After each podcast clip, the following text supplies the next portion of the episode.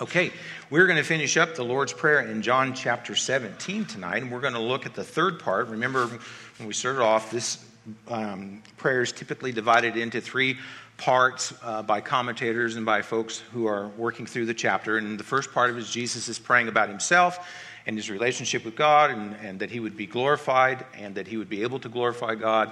And then in the second part, he turns his attention to his disciples and he's praying for them and the tribulations they're about to face and that they would be energized for their ministry and that uh, they would be um, uh, uh, uh kept and just as he's been keeping them that god will continue to keep them and, uh, and he prays for them and now the last part of this um, chapter he turns his attention uh, to us he says not only for them but also for all those that will believe uh, from what they hear from these disciples. And so we're going to look at this next uh, section of Scripture here. And we're going to start in John chapter 17 and verse 20 and read through the end of the chapter. So, again, this is Jesus praying. This is, again, right before he's about to go to the Garden of Gethsemane, not short, shortly before he's betrayed, shortly before the cross. And so that's kind of where he's at. Uh, in, in his ministry. He's coming to the end. He knows what lies ahead of him.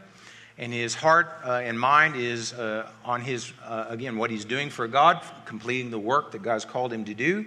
He's being obedient like he said he would. And then about those that are going to be left behind after he leaves. So, verse 20 says this He says, I do not ask, uh, I do not ask on behalf of those alone. And that's referring back to the disciples that he just prayed for but for those who will believe in me through their word. And that's us, right? Anybody in here part of that group? For those of us that believe through the word, that they may be one, even as you, and he gives an example, Father, are in me and I in you, that they also may be in us. And here's the purpose of that so that the world may believe that you sent me. Verse 22 says, The glory which you have given me, I have given to them, that they may be one just as we are one. Verse 23 says, I and them and you and me, that they may be perfect, uh, perfected in unity, so that the world may know that you have sent me. And love them, Father, even, even as you have loved me. Verse 24 says, Father, I desire also, uh, I desire that they also, whom you have given me, be with me where I am, so that they may see my glory which you have given me, for you have loved me before the foundation of the world. O righteous Father, although the world has not known you, yet I have known you. And these have known that you sent me, and I have made your name known to them, and will make it known, so that the love which you, uh, uh, which you loved me may be in them, and I in them. And so again, Jesus is pouring out his heart, and he has a desire and a wish for those that are coming behind him, that are going to place their faith in him, that they come to an understanding and, and they come into relationship with God the Father on the same plane and on the same scale that the Lord Jesus Christ is with his Father. And so Jesus prays to that end.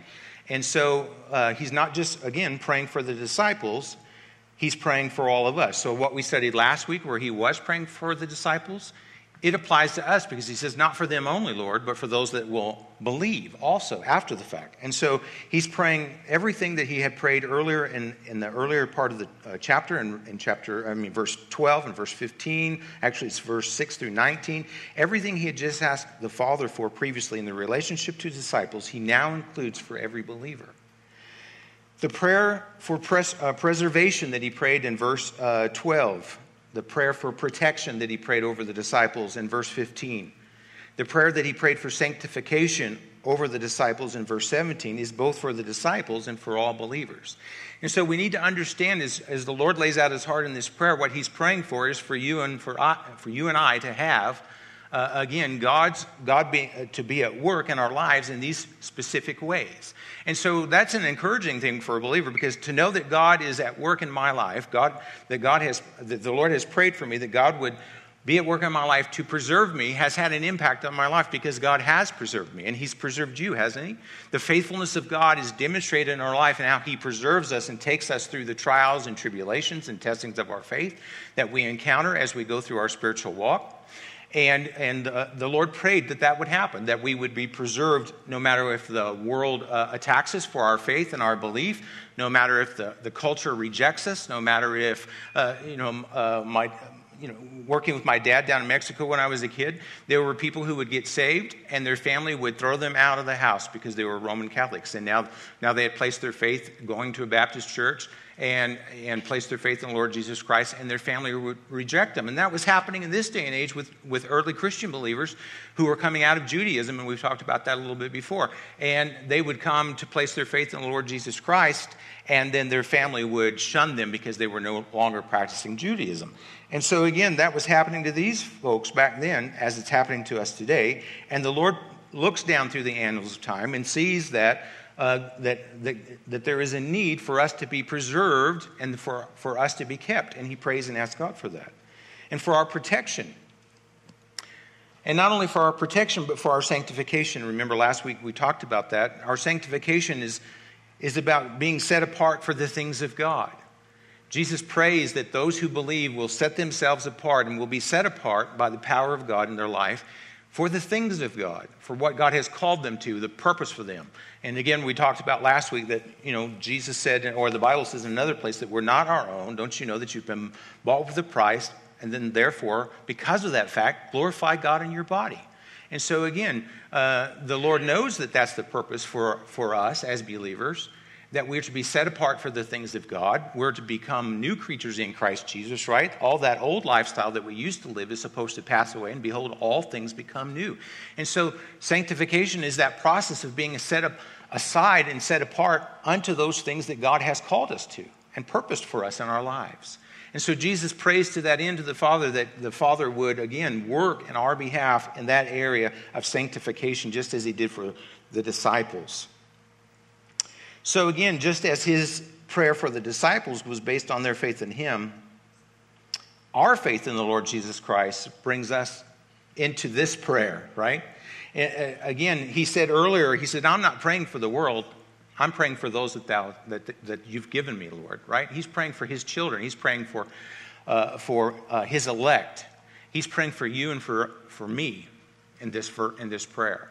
And, and so, again, it's specific to us, it's specific to believers, it's specific to followers of Christ, it's specific to those whom God has called and chosen before the foundation of the world. And uh, again, he's praying on our behalf. And so it gives us great comfort. Uh, uh, so again, just as he was praying for his disciples based on, on their faith, he's now praying for us based on our faith. And we're included in this prayer because of our faith.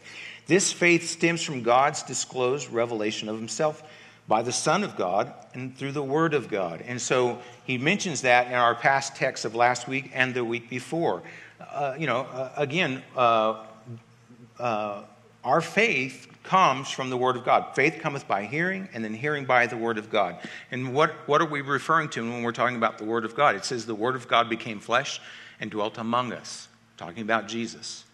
And he goes on to say, John goes on to say, and we beheld his glory, the glory of the only begotten Son of God, right?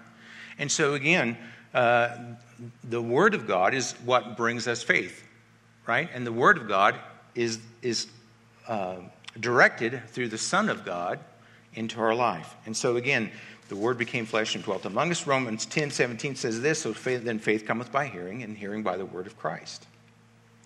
So now he goes into.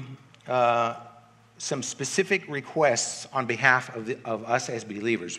We're included because we are believers, and now he gets real specific with what he's asking God to do in the life of believers, which is you and I. The first thing that he asks for is in verse 20, uh, 21. So here's the desires that the Lord has for believers found in this prayer. The first one is this He's looking for and praying for unification of believers in relationship with God. So he says it this way He says, that they may all be one, right? So the Bible gives us some examples where it talks about becoming one. One of them is, again, uh, in the institution of marriage, right? The two shall, the, one shall leave their, uh, his father and mother, and they shall be joined together, and they shall become what? One flesh. What Jesus is talking about here is a relationship that is unique, like the relationship of marriage when he's wanting us to be unified, he's wanting us to come into relationship into unification with Him and with God's plan for our life. It is that we are aligning ourselves to the point where, like a husband and wife, they become that one flesh. When people see us as believers, what do they see? They're supposed to see Jesus, right? When we're called Christians, what, what, what is that referring to? People who follow Christ, right? And so, again, uh, that's one example. Here's another example. Jesus said this He said, In my Father's, uh, uh, that you are in my, fa- in my hand, and I'm in the Father's hand, and no one can pluck you out of that relationship, right? So again, Jesus is describing a closeness when he's praying this prayer that he's desiring to have with believers. He's desiring for us to be in such alignment with the things of God and with the Word of God that we look like one entity, right? And so that unique closeness that he's calling for there in this prayer. Uh, the third example he gives us right here in the text. He goes on to say that they all may be one, and then he goes on to say, Even as you, Father, are in me, and I in you. So the prayer of Jesus, again, is that we have the same kind of closeness and oneness with him and with God that he has with God the Father and God the Son. That is the Lord's desire for you, that you have that kind of closeness with him, that kind of intimacy with him. And, you know, we have many verses in the Bible that talks about uh, uh, our intimate relationship that we have with God. That God, that God knows uh, our, the desires of our heart, that He takes our tears and puts them into a bottle, that He knows the number of hairs that we have on our head. God is a God who is intimately interested in you and in me. And Jesus is praying to that end. He's like, Father, I want for them the kind of, the kind of relationship that you and I have. That's what I'm asking for these believers that are going to believe. That's the desire of Jesus for you, that you have a closeness to God in the same way that He has with His Father. And He goes on to say this. Um, he says, uh, Even as you, Father, are in me, and I in you, and he makes it inclusive, that they also may be in us.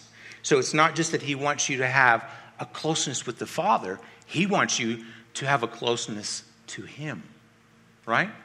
He wants you to have a close relationship with him, and so he's praying to that end here. So he wants this unity, he wants this unification of the believer, he wants this closeness, he wants this intimacy in, in our relationship. And how does, the, how does the unity that the Lord is praying for take place in the life of, of the believer? Well, it doesn't take place on in, by anything that we can do, right? The Bible tells us that our best efforts to come to God look like what? Filthy rags, right? We don't have the ability in our fallen, sinful, nature to go into a close relationship with the God of glory. We need the Lord Jesus Christ to have that relationship with God and to make that way. Jesus said, I am the way, the truth, and the life, and no one comes into relationship, right? No one comes to the Father except through me, right? And so, again, you know, Jesus, that's the whole point of, of, of why he's here and what he's about to do. He's about to open the door to be the path for you and I to have the kind of relationship with God and the kind of relationship with Him that He's praying for and that He is about to go to the cross and die for. That's amazing, isn't it? No greater love, the Bible tells us, has any man than this, than that a man would lay down his life for his friend. How more intimate can Jesus be with you and I? He can't be any more intimate. He can't do any more for us. And so it's an amazing thing that God does that. And so, uh, again, by the power of God and the work of God, believers are unified in a spiritual life with God and with his son. It is only through the power of God that this takes place. We can't earn it. We can't live a righteous enough life. We can't pay for our own sin debt. We can't make things right. We can't make restitution. it is an impossibility. And the only way that we can have that relationship is through the power of God and the work of God through the Son of God. Earlier, uh, Jesus prayed in verse 4. He says, I glorified you on the earth, having accomplished the work which you have given me to do. It is about the work that Jesus did on our behalf, right? And that he's about to do at the cross, that we have the ability to have this intimate relationship with God. So, what is that work that is being done? What is, what is God accomplishing in our life that opens the door and allows us to have this intimacy and this unification with God? And, and Romans describes that for us. Romans chapter 8, verse 28 through 30 says this He says, And we know that God causes all things to work together for good to those who love God, to those who are called according to his purpose. And he goes on to say, For those whom he foreknew, he also predestined to be, to be conformed to the image of his son, right? To come into fellowship, come into the relationship like his son, into an intimate relationship like a father and son, so that he would be the firstborn among many brethren.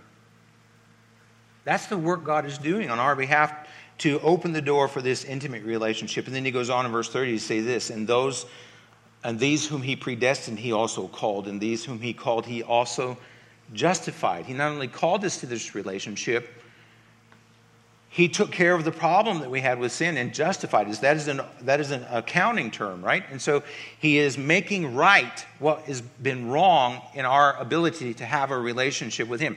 When God created Adam in, in, in, in, in the beginning, what, what was taking place in the Garden of Eden? Relationship. God would come down in the cool of the evening and do what with Adam? Walk and fellowship and commune and have relationship with Adam. That sin broke that, right? Sin broke that fellowship that we had with God. A holy God cannot have fellowship with a sinful, fallen man because it is against his nature, it is against who he is, right? It is an affront to his holiness, it is an affront to him as God. And so, again, he he takes care of the problem. The work that the Lord Jesus Christ is doing, that he referred to in verse 4, I'm accomplishing the work that you have given me to do, is that he is justifying us. He has called us, he has justified us, and then he goes on to say, Whom he justified, he also glorified. And Jesus is going to pray, he's going to pray that in his prayer here in just a few minutes for you and for me. You know, it, it, it is not only about taking care of the relationship difficulties in this life because of sin, but it is ensuring the relationship for all of eternity. That's an amazing thing that the Lord is doing for us here. And that He's praying that the Father will do for us in the work that He's carrying on.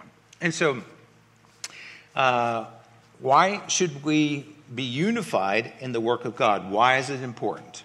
And Jesus goes on in his prayer to, to give us that. It's again so that uh, the propagation and the continuation of the work of, of God goes on for the glory of God. You know, again, we're not, we're not just saved to go into relationship and that's where it ends, right? We have been called into relationship. Relationship is not just this one sided thing where God's doing everything and we just kind of sit like inanimate objects on a shelf and, and don't participate in the relationship uh, Paul tells us that we've been saved unto what? Good works, right? God calls us into the work that he is doing in this world of redeeming man and restoring relationship. Jesus is praying for uh, us to participate. And he goes on here to say that in the last part of verse 20, 21. He says, So that the world may believe that you sent me. So he's praying this prayer for these things to take place in our life and our relationship to be restored and us to be protected and all those things that we've already talked about so that we might participate in the work that God is doing in redeeming man for, for his glory. For his glory. Again, we can't do it for ourselves, so the only person that can take the credit, the only person that can get the glory is, the, is God himself, right? And so again, we're doing it for his glory. So we, we are looking at what Jesus is praying for for us as believers, and the first thing was the unification of believers in relationship. The next thing is the elevation of the believer in the relationship. Verse 22 says this The glory which you have given me, I have given to them. That's a hard one kind of for me to grasp and get my mind completely around. What does he mean by the glory? Are we, are we sharing in the glory of God? Well, to some degree, we are definitely sharing. We, we were created in the image of God, so we, we innately have some of the glory of God because we're made in his image, right? And, and God made us to, to again, uh, be, uh, uh, uh um, oh, what's the word I'm looking for? To be uh, an expression of His glory in His creation, right? And His power. And, and so, again, we're getting restored back to partaking in what we were originally created to be, right? And so God is restoring us in that area. It says this refers to the believer's participation in all the attributes and all the essence of God. See, we, again, our sin has broke our fellowship and our relationship with God where we don't get to partake in the glory of God we don't get to partake in the, in the glory of who he is and what he is because, again, sin has separated us, right? The work of Jesus Christ restores the relationship to the point where we now get to, uh, to partake in the, in the, in the, in the visual, visualiz, visualization, tongue tied, of God's glory. And so, again, it is bringing us back to that point. And so, again, uh, as a result of our unification and relationship with God, we are changed positionally. We're no longer on the outside looking in in our relationship.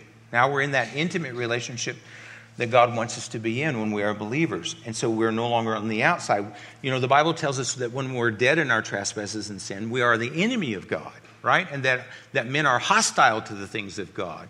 And, and that the things of God are foolishness to those that are perishing, right?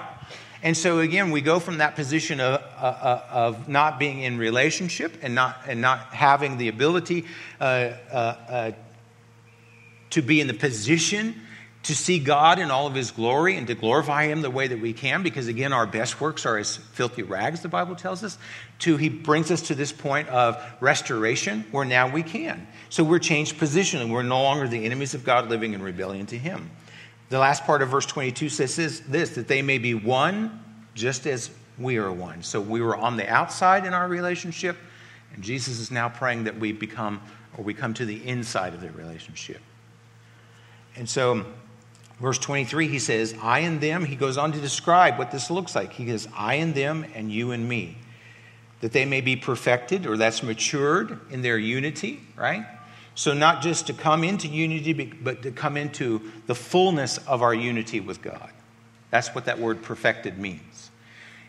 God has a desire, the Lord has a desire for us to come into this relationship and to come into it fully, to get the full expression of the glory of God, to get the full expression of His love, to get the full expression of all that He is, and to have that in our relationship with Him.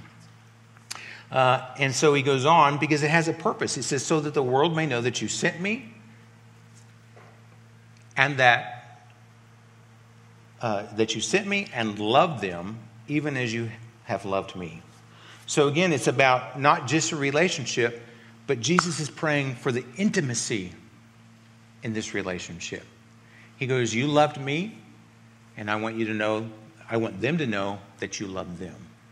And so he's asking God to do this. And God did do this because what do we know about John 3:16? We understand the level of love that God has for us in this relationship from verses like that that we can all quote, right? For God so loved the world that he gave his only begotten son, right?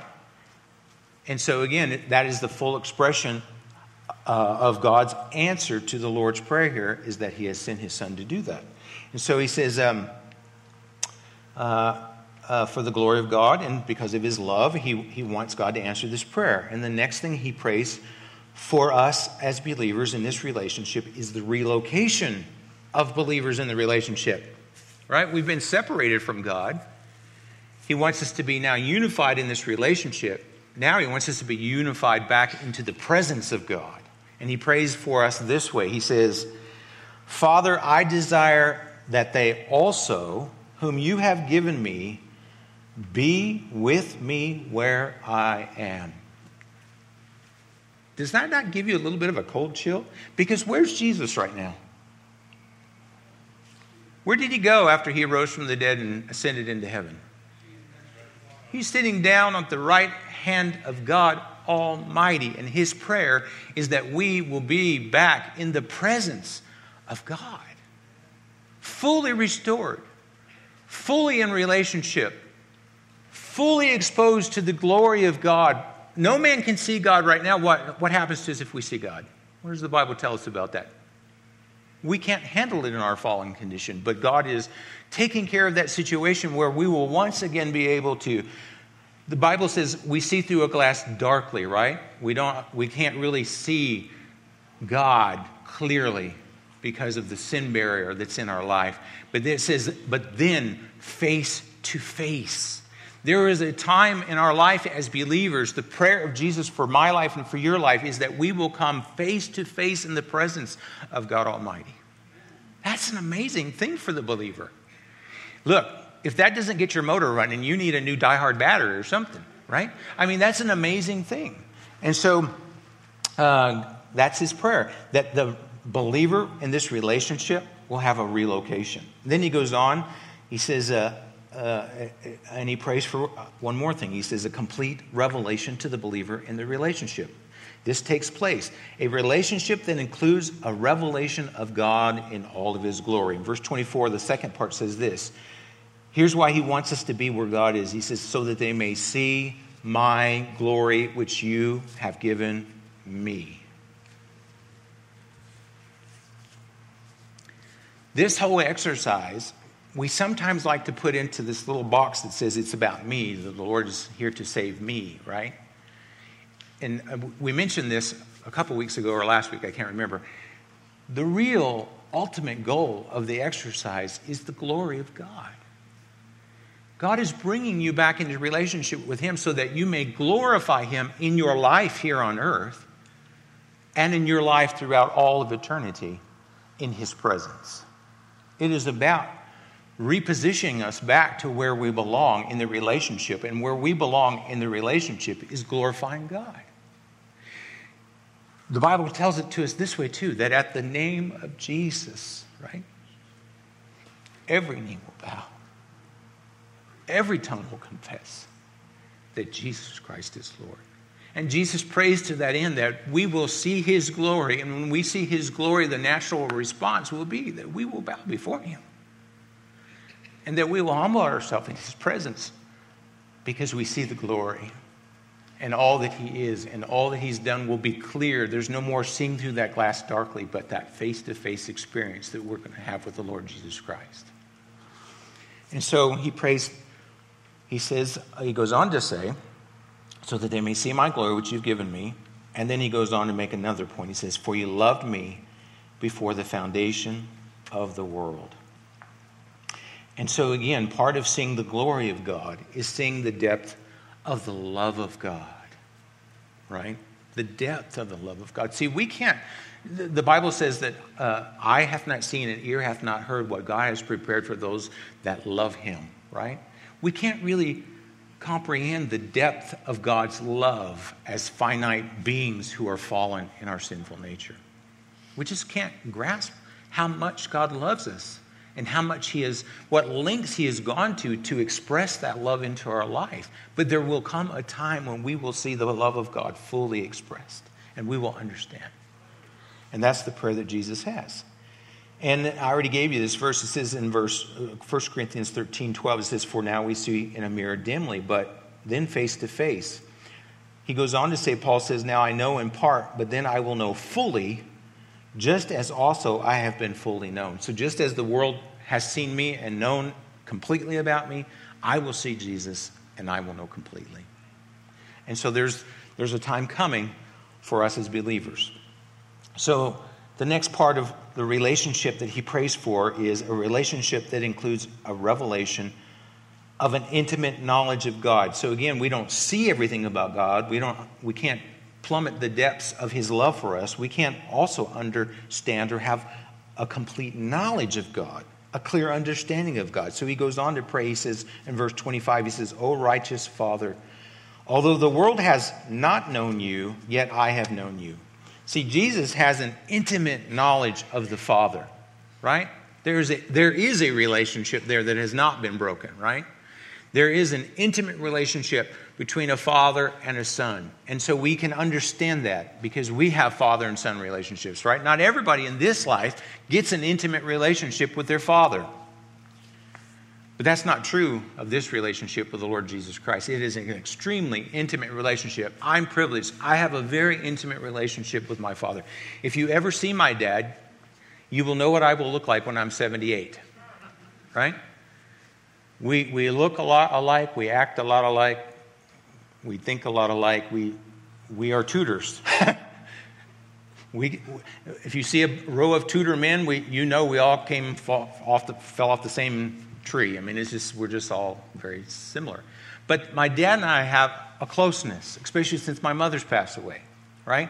We have an intimacy. We share things that we don't share with anybody else. It's just between he and I, right? And there's a, a high level of intimacy there. And that's, again, what Jesus has with the Father. And he is asking the Lord to have that same kind of intimacy once again and relationship with believers. That's me and you, right? He wants us to be that intimate. And, and he's prayed this prayer now a couple of different ways, but he's really saying the same thing. He really wants us to have this intimate relationship with God that he's praying for. So he says, The world has not known you, yet I have known you, and these have known that you sent me. So again, he's stating the obvious. They know that, that, that, you know, that, that you sent me. And what, what has Jesus been doing his entire earthly ministry? Well, it's encapsulated in verse 26. And I have made your name known to them. And it's not just going to end there. It says, and will make it known. So God did, the Lord Jesus Christ did make known the love of the Father, the relationship with the Father, the intimacy with the Father, all the Father has prepared for us, all the promises in God's Word that reveal us, uh, uh, reveal to us in Scripture.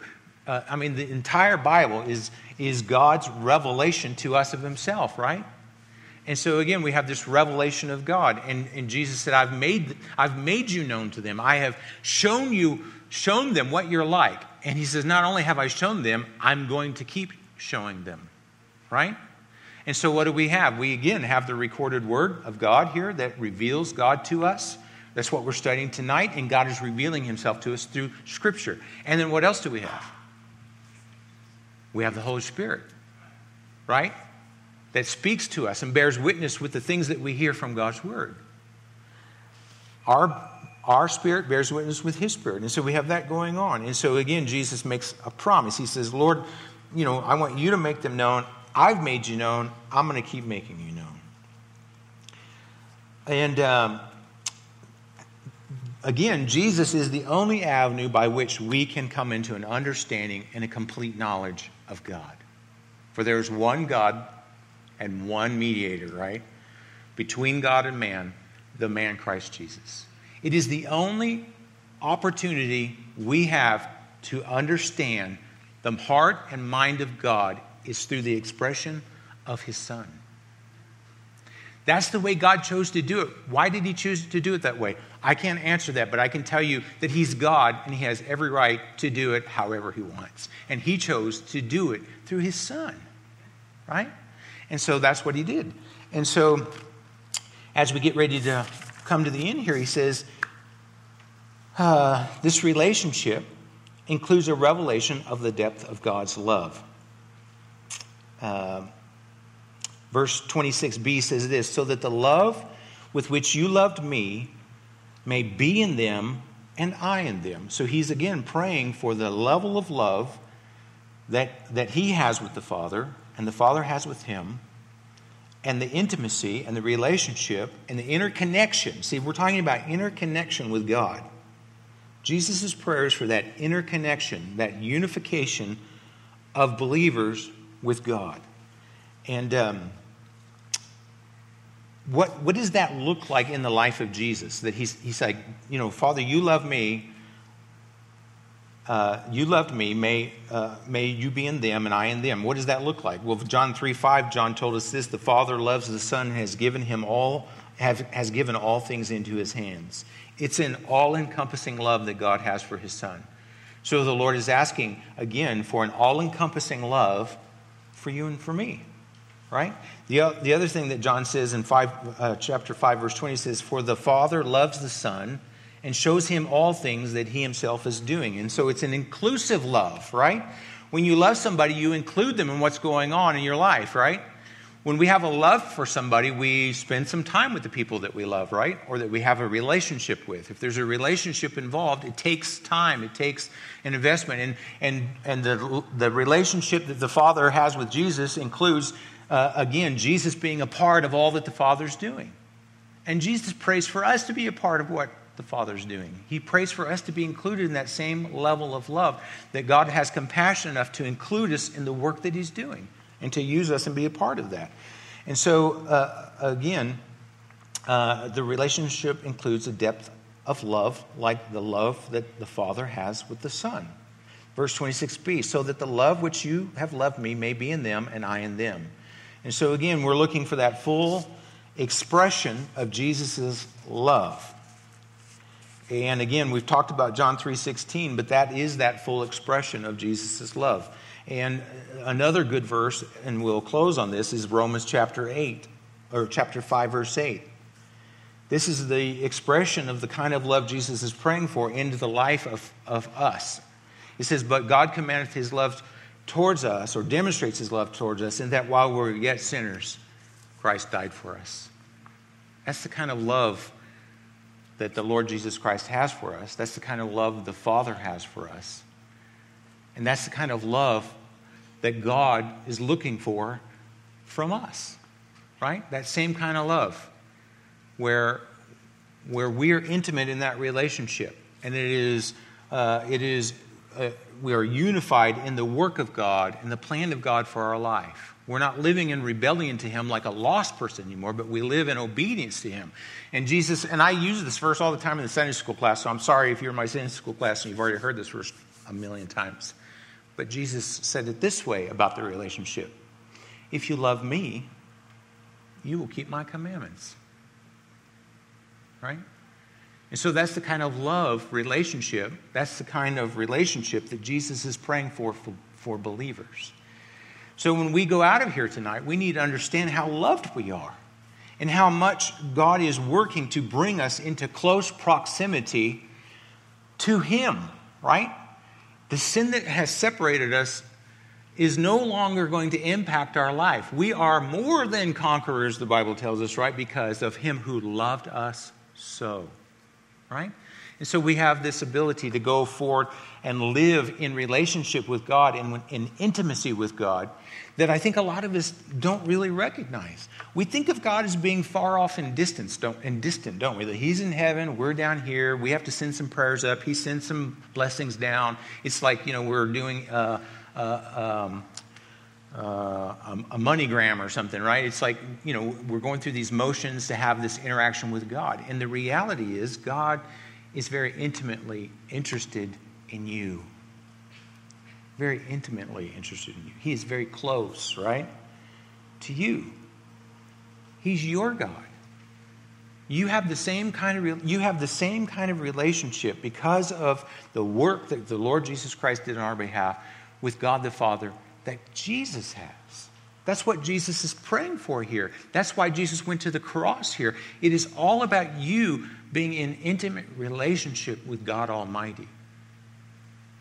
So then we get charged throughout the New Testament to go out and live in light of that truth, right? To go out and live like someone who's in that kind of a close, intimate relationship with God. That's why we get the verse, You're not your own, you've been bought with a price, therefore glorify God in your body, right? We need to live in light of the reality of our relationship with God. And it's a glorious relationship. It should bring joy to your heart, tears to your eyes. It should uh, compel us to be faithful to God because of the relationship that we have with Him. And, you know, the opportunity that we have to demonstrate our love back to God is amazing. It's an opportunity. It should bring joy, right, into our, our heart and mind that, that we have the opportunity to demonstrate and reciprocate the love of God back to God. Let's go ahead and close our word of prayer. We'll be dismissed. Lord, we thank you for this prayer. Lord, it shows us the heart of Jesus for us. Lord, the heart of Jesus, the heart of God for us, people sitting here tonight. Lord, not just the disciples from a couple thousand years ago, but for believers who are gathered here now. And Lord, may your word be real to us. May we comprehend the depth of your love. And we'll thank you for it. We ask this in your name.